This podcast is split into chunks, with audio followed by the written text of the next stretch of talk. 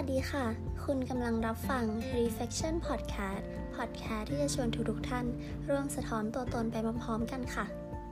เริ่มต้น episode แรกวันนี้จะมาชวนคุยกันถึงหัวข้อเรื่อง Self Reflection Reflection คืออะไร คุณจอห์นซันดราได้ให้ความหมายของ Reflection ไว้ว่า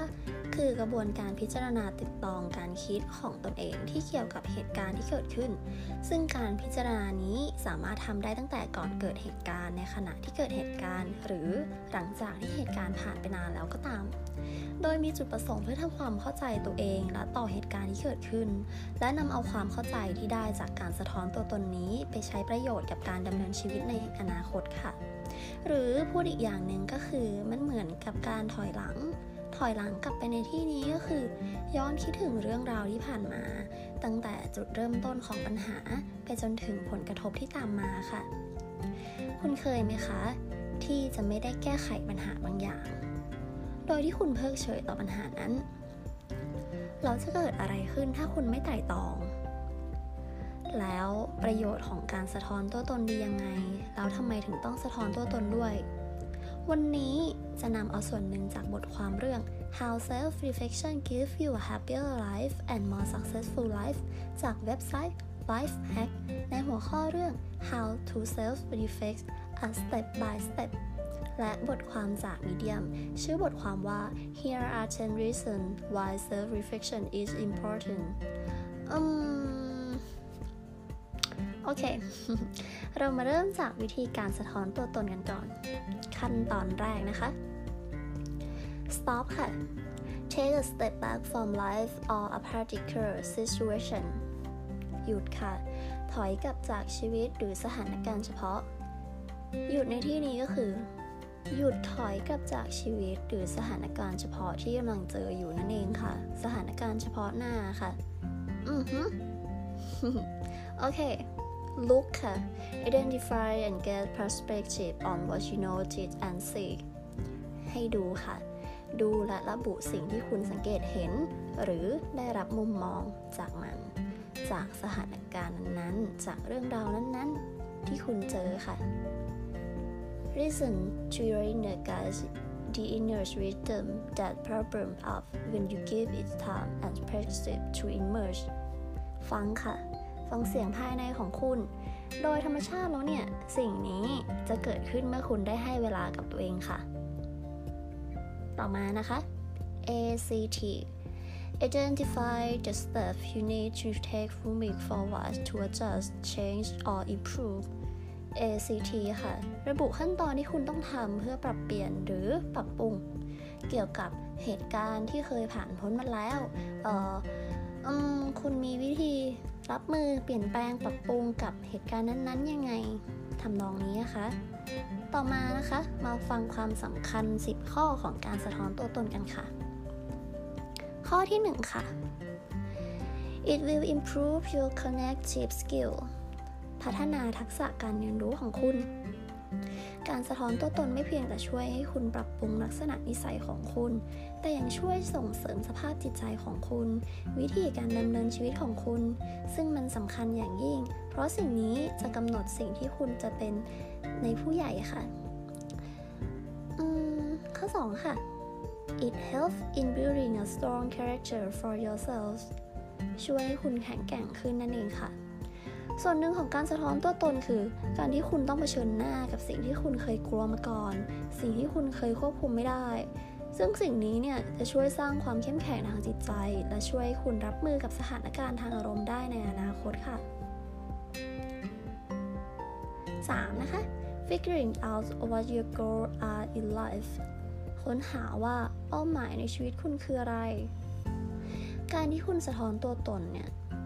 คุณมีเวลาใช่ไหมคะ คุณมีเวลาที่จะสะท้อนตัวตน พอคุณได้สะท้อนตัวตนแล้วเนี่ย คุณจะสามารถเข้าใจความรู้สึก ความนึกคิดของคุณได้ชัดเจนมากขึ้น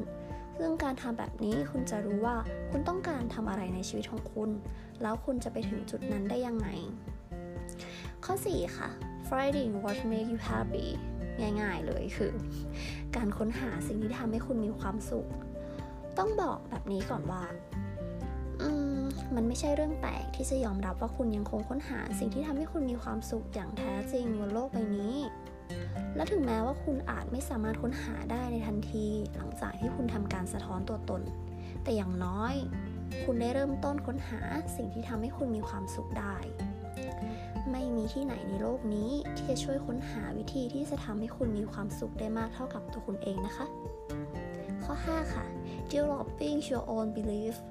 พัฒนาความเชื่อของคุณค่ะ การสะท้อนตัวตนช่วยได้หลายอย่าง อย่างเช่น การค้นหาความสุขและตัวคุณเอง ซึ่งนี่เป็นหนึ่งในจุดประสงค์หลัก แต่ก็ยังมีจุดประสงค์อีกอย่างหนึ่งของการสะท้อนตัวตนนั่นก็คือ การค้นหาความเชื่อของคุณเอง ไม่จำเป็นต้องหมายถึงความเชื่อทางศาสนา แต่เป็นความเชื่อทั่วไปของคุณ สิ่งที่คุณยึดถือและปฏิบัติที่จะทำหรือไม่ทำสิ่งใดข้อ6ค่ะ analyzing the problem that you see within yourself วิเคราะห์ปัญหาที่คุณเห็นภายในตัวเองค่ะ เราทุกคนเนี่ยเคยตกอยู่ในสถานการณ์นั้นมาก่อนออสถานการณ์ที่คุณเคยทำบางสิ่งบางอย่าง แล้วเริ่มคิดว่าสิ่งที่คุณคิดหรือทำนั้นน่ะถูกต้องหรือไม่เราถ้าหากว่ามันผิด คุณก็เริ่มที่จะคิดที่จะแก้ปัญหานั้น นี่เป็นการสะท้อนตัวเองตัวตนเช่นกันค่ะ และเป็นวิธีที่ดีในการยับยั้งข้อผิดพลาดของคุณ และสิ่งที่คุณได้เรียนรู้จากสถานการณ์นั้นๆ จะช่วยคุณรับมือกับปัญหาอื่นๆ ได้ดีมากยิ่งขึ้น ข้อ 7 ค่ะ knowing who to serve share with คุณรู้ว่าจะเชื่อมโยงตัวเองกับใคร ถ้าคุณไม่ได้สะท้อนตัวตน คุณอาจจะไม่รู้ว่า คุณต้องการให้คนรอบๆตัวคุณเป็นคนแบบไหน และอิทธิพลแบบไหนที่คุณต้องการมีรอบตัวคุณ เพื่อที่คุณจะเปลี่ยนแปลงพฤติกรรมของคุณ นั่นเป็นเหตุผลที่การสะท้อนตัวตนเป็นกุญแจสำคัญ เพื่อให้คุณรู้จักคนอีกประเภทที่คุณอยากอยู่ด้วย และช่วยสนับสนุนคุณนั่นเองค่ะ ข้อ 8 นะคะ It helps build boundary for yourself and for others ช่วยสร้างขอบเขตสำหรับตัวคุณเองและผู้อื่นค่ะ เช่นเดียวกันกับที่คุณต้องการที่จะเชื่อมโยงตัวเองกับใคร การสะท้อนตัวตนช่วยในการสร้างขอบเขตระหว่างคุณ เพื่อนของคุณรวมถึงคนอื่นๆ นั่นหมายความว่าคุณรู้ว่าการกระทำไหนที่คุณเห็นว่ามันสมควร หรือการกระทำแบบไหนที่คุณที่คุณเห็นว่ามันไม่สมควร คุณไม่โอเคกับมัน อืมซึ่งมันจะช่วยรักษาความสัมพันธ์ของคุณต่อคนรอบข้างได้ค่ะ ข้อ 9 ค่ะ It helps you discover a talent you had into in you ขอโทษค่ะ มันช่วยให้คุณค้นพบพรสวรรค์ที่คุณมีในตัวคุณ คุณจะพบสิ่งที่คุณถนัด หรืออย่างน้อยคุณจะพบสิ่งที่คุณอยากที่จะเรียนรู้และฝึกฝน เพราะคุณพบว่ามันคือสิ่งที่คนหลงไหล และคุณเห็นว่ามันเป็นเรื่องง่ายที่คุณจะเรียนรู้กับมันค่ะ มาถึงข้อสุดท้ายข้อที่ 10 ค่ะ finding satisfaction in yourselves ค้นหาความพึงพอใจในตัวเอง พอคุณได้สะท้อนตัวตนมาก ๆ เนี่ย คุณจะสามารถเข้าใจตัวเองได้อย่างถ่องแท้ และสิ่งที่คุณได้ทั้งหมดจากการสะท้อนตัวตน คุณจะบรรลุถึงตัวตนในอุดมคติของคุณเองค่ะ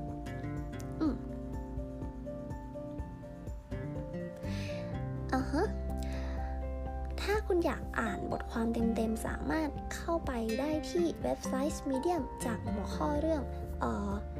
ที่บอกไปตอนต้น episode อะค่ะอ่านสามารถอ่านบทความได้เต็มๆ เลย โอเค